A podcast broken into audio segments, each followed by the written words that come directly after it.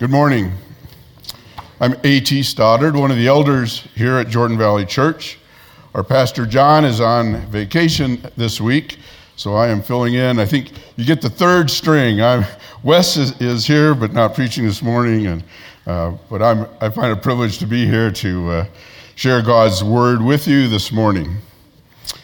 The passage we are looking at is in Malachi chapter 2, starting at verse 17, the end of chapter 2, and then we will read into chapter 3, verse 5. So our passage, Malachi 2:17 through 3:5. You have wearied the Lord with your words. How have we wearied him, you ask? By saying, All who do evil are good in the eyes of the Lord, and he is pleased with them. Or, Where is the God of justice? I will send my messenger who will prepare the way before me. Then suddenly the Lord you are seeking will come to his temple. The messenger of the covenant whom you desire will come, says the Lord Almighty. But who can endure the day of his coming? Who can stand when he appears? For he will be like a refiner's fire or a launderer's soap. He will sit as a refiner and purifier of silver.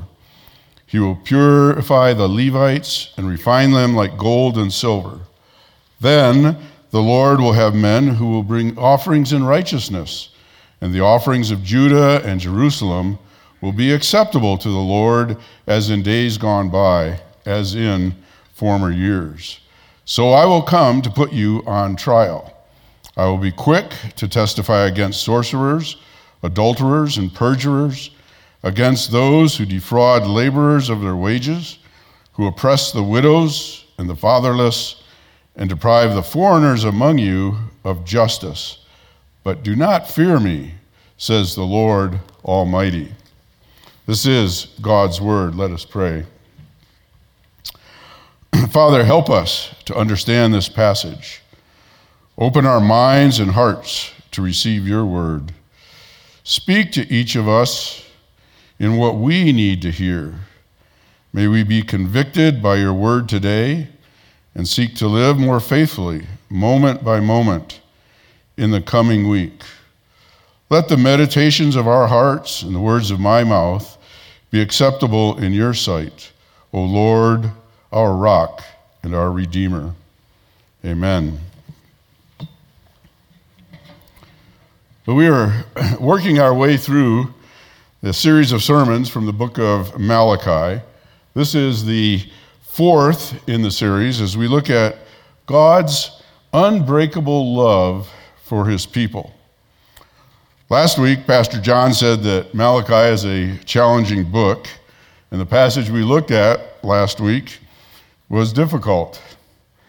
I think our passage today may be no less difficult. We did learn earlier, as we started to look into this book, that Malachi was likely written around the time of the rebuilding of the temple under Ezra. And Malachi, the name of the book, really may be a proper name, although it is not used as a proper name anywhere else in the Old Testament. The word Malachi means messenger. It may be used as a proper name or as messenger. Here, that is not certain, but it is clear this is God's message being delivered to his people.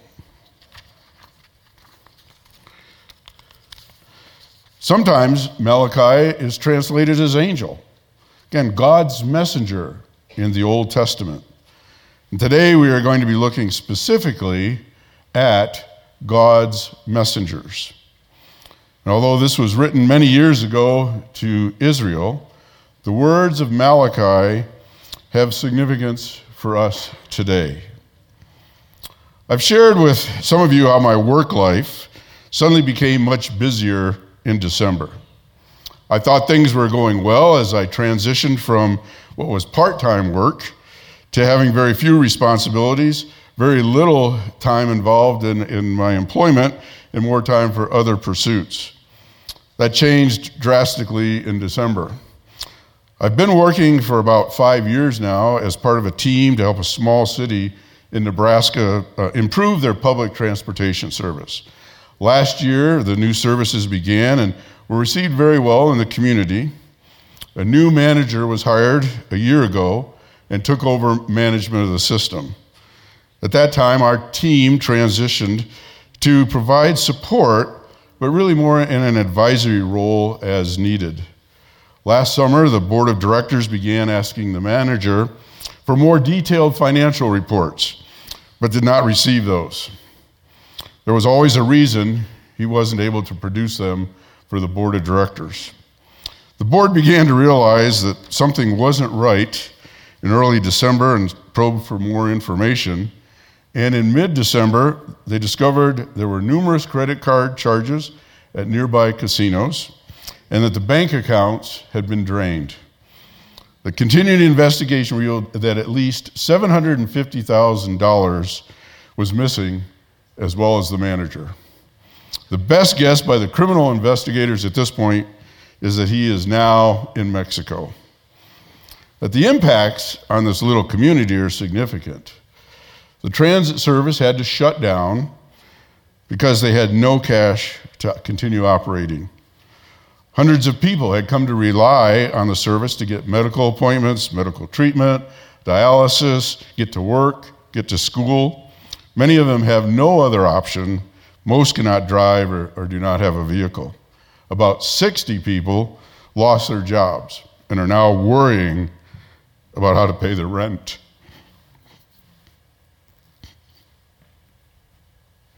A number of local businesses are owed hundreds of thousands in unpaid bills for work they had done or for things they'd sold, like fuel that you can't repossess. I spent quite a bit of time in the last month working with the agency to determine how much they really owe and how they might resume service. And I suspect that if you are in Mexico with half a million dollars in cash, you can live comfortably, while others are left behind wondering how to pay rent or feed their family. We see injustices like this and many others daily, and we might be tempted, like the people in verse 17, to cry out, where is the God of justice? Where is the God of justice?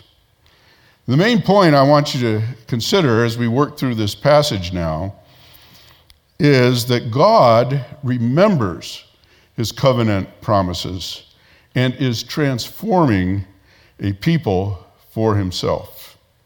As we consider the passage that God remembers his covenant promises, I want to look at four things in these verses. First is the complaint against God. Second, we will look at God's messengers. Third, I want to consider God's transforming power. And then fourth, we will look at God's justice. So, first, the complaint they bring against God. In chapter 2, verse 17, the first verse we're looking at, God said, He is wearied by the words of His people. And they ask, How have we wearied Him? God's people often grumble against Him. We, we saw that when we worked our way through the book of Exodus. People were always grumbling against something God was doing. But I think this is different. Here, the people actually accuse God of injustice. Listen to their complaint.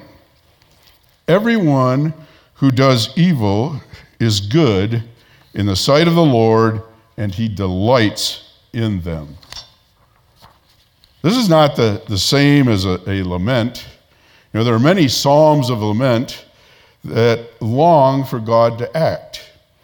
In fact, if we look only at the second complaint, where is the God of justice?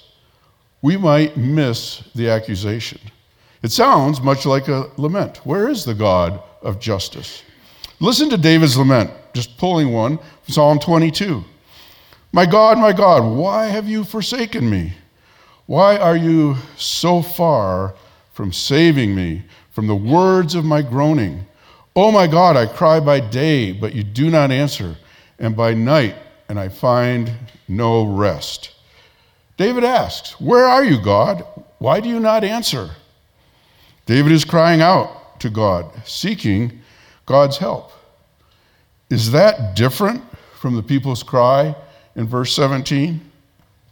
Yes, there is a big difference. They accuse God of not being just. They say, Where is the God of justice? This is a sarcastic accusation because the people have just accused God of calling evil good and delighting in those who do evil. They claim that God is ignoring evil. But God, speaking through Isaiah, says, Woe to those who call evil good and good evil, who put darkness for light and light for darkness. God never calls evil good, He always condemns evil.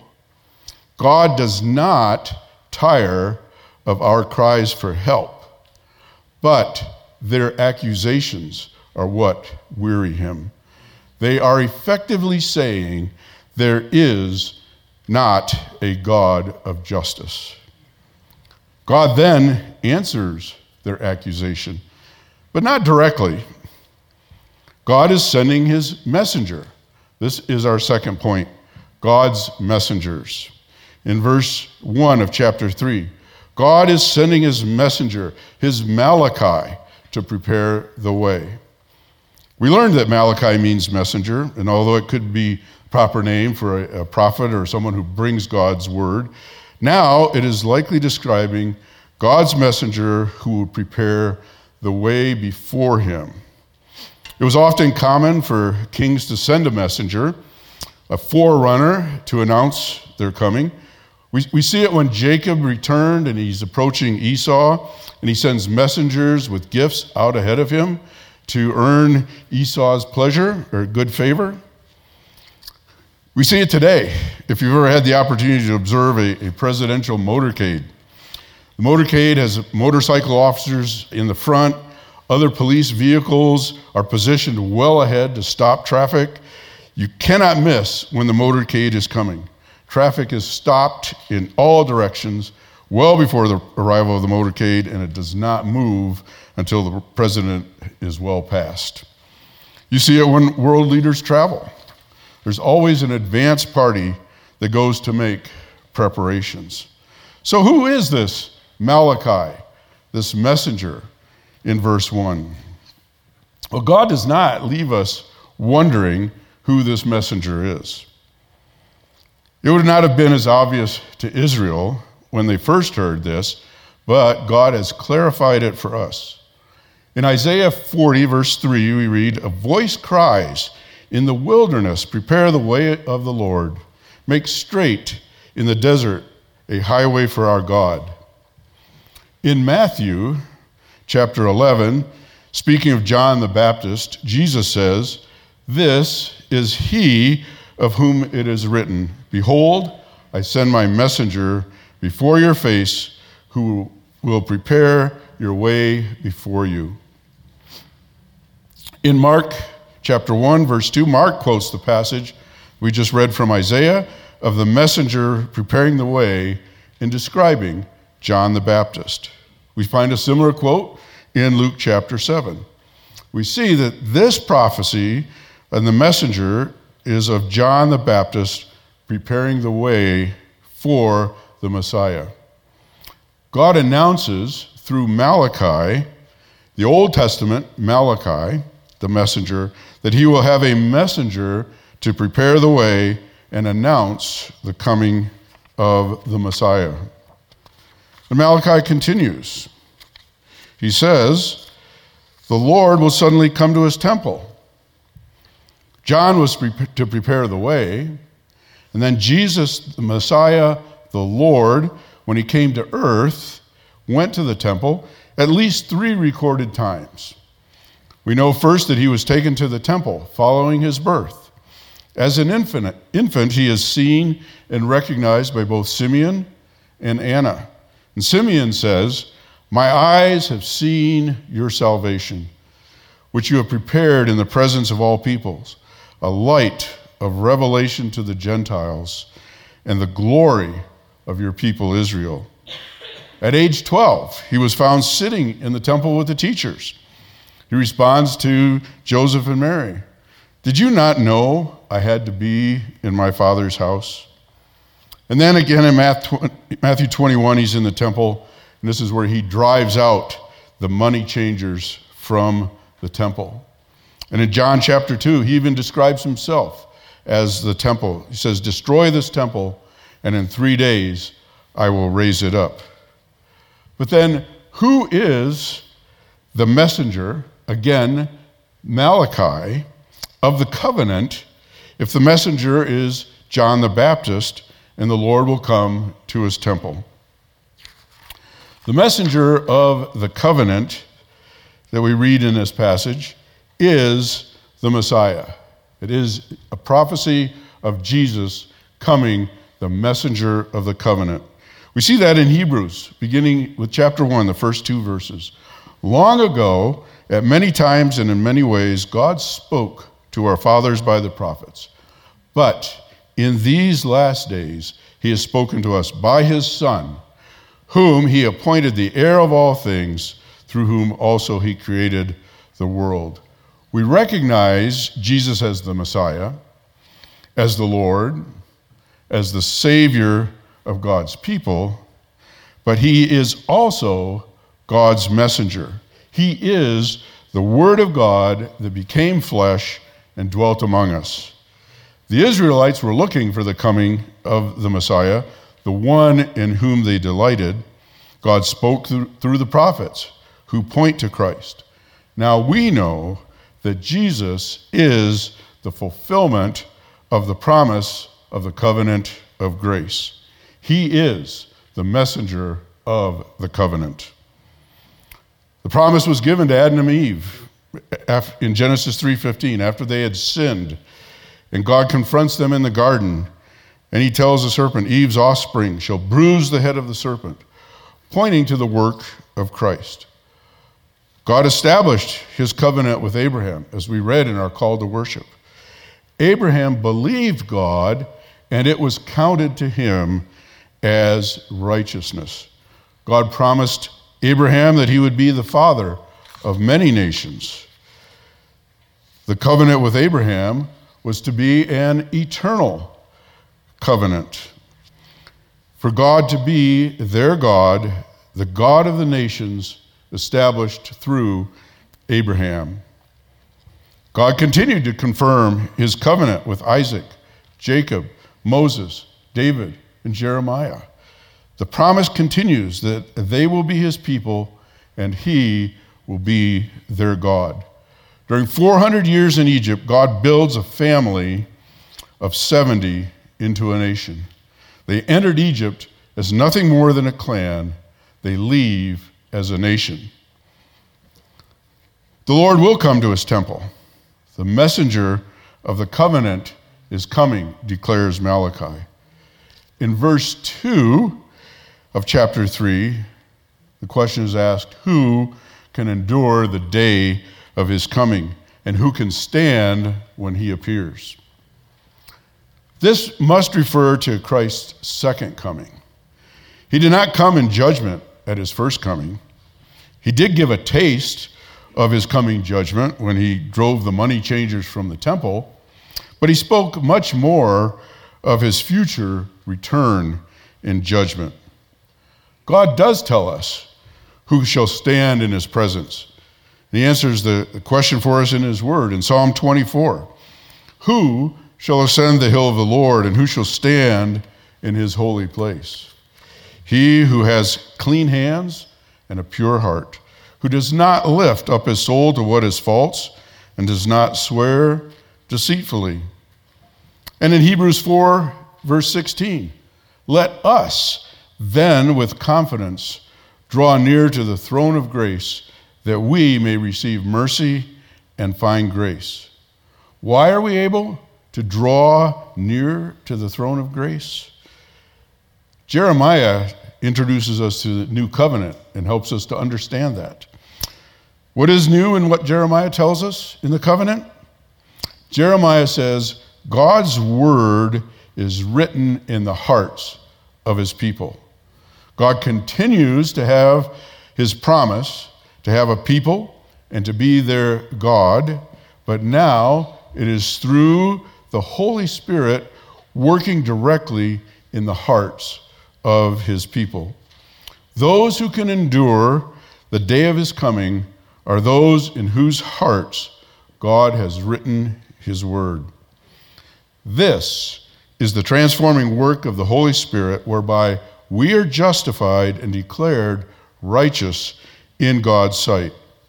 Like Abraham, we believe, and it is counted as righteousness.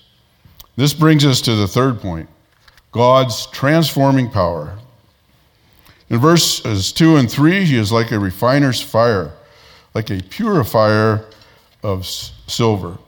The refiner's fire is high, intense heat that melts the silver or gold, burns off the impurities, the dross. The refiner's fire could be described as a smelter or a crucible. A crucible is a container that can withstand the heat and hold the metal to be refined as the impurities are burned off. Sometimes the word crucible is used to refer to a difficult experience or a severe trial or test. In the Marine Corps, recruits complete the crucible as their last test in basic training or boot camp. The crucible is a 54 hour long, intense training exercise, bringing everything together that they've been learning in the previous months. When they complete the crucible, they have earned the right to be called Marines. God refines us in the crucible of life to be purified and cleansed from all unrighteousness. Not that we earn anything, but God purifies us, burning off that dross, those impurities that we have. He'll also be like the launderer's soap. It's interesting because some translations call this the fuller's soap. Fuller is a word that I think few, of any of us, would understand. Uh, my New American Standard has a side note that says laundrymen. So I know that a fuller had something to do with, with laundry, uh, but it is not a word that's in common use today. But when you go to craft shows or gift shops, you know, you can always find many varieties of handmade soap. And they seem to have lovely scents, at least in the minds of some. They might have unique ingredients, herbs, floral scents, maybe rosemary, basil, balsam, rose petals. These are not the launderer soap. Neither is the detergent you buy to do your laundry at home. My grandparents were farmers. My grandmother made her own soap. The soap was made from animal lye, eh, or from animal fat and lye. This was not the craft soap you buy at the farmer's market. Soap was harsh, hard on the skin. I, I, guess you could probably scrub your fingerprints off your fingers with it if you worked at it. the, but it was effective at lifting dirt out of cloth, although you would not want to use it on some kind of delicate fabric. But the picture God gives us is of intense purification and cleansing. The intense fire of refining precious metal or the strong soap to scrub and remove a persistent stain. Although we are pronounced righteous in God's eyes, we still have elements of remaining sin. In verse 3, God says he will purify the sons of Levi. The sons of Levi were the priests. We saw in the beginning of this chapter that God admonished the priests and cursed their descendants. Here he says he will purify them, refine them. Then their offerings will be in righteousness. But he also says the offerings of Judah and Jerusalem will be pleasing to the Lord. The priests led the people in worship and sacrifice. When the priests became corrupt, the people quickly followed. But now God says the priests will lead the people in acceptable sacrifice and worship. But now, in the new covenant, God's people are a royal priesthood, a holy nation, a people for his own possession. Brothers and sisters, you are the priesthood of God. God refines us like gold and silver to bring offerings in righteousness. God refines each of us in ways that are individually necessary. How God works in my life will not be the way He works in your life.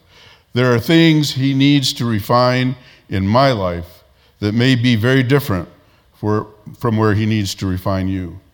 God knows you better than you know yourself. He has begun a good work in you, and He will see it to completion. In Romans 12, the first two verses, Paul writes, I appeal to you, therefore, brothers, by the mercies of God, to present your bodies as a living sacrifice, holy and acceptable to God, which is your spiritual worship. Do not be conformed to this world, but be transformed by the renewal of your mind, that by testing you may discern what is the will of God, what is good and acceptable and perfect. God is transforming a people for himself. He calls us through the work of the Holy Spirit. He purifies and cleanses us in a way that we may endure the day of his coming. God continues to keep his covenant promise. Listen to the book of Revelations in chapter 21, the third verse. The promise of the covenant is still a future hope for us. Behold, the dwelling place of God is with man. He will dwell with them, and they will be his people, and God himself will be with them as their God. Do you chafe at God's work to refine and transform you? Can you say, as Paul did, that you have learned to be content in all circumstances? Are you prepared for the day of his coming in judgment? Which brings us to the fourth and final point God's justice. Although the people accused God of injustice, he is a just God. He tells us in verse 5 he will draw near for judgment. God says he will be a swift witness against those who do not fear him. This means he will judge those who do not fear him, and he even gives a list sorcerers, adulterers, perjurers, or those who swear falsely, those who defraud workers of their wages. Think of that agency in Nebraska left without cash to pay their workers. Those who oppress widows and the fatherless, those who do deny justice to aliens or sojourners. But God's judgment is not just the subject of the Old Testament. Jesus told us that at the day of judgment, he will separate the sheep from the goats. To those on his left, he will say, Depart from me into eternal fire.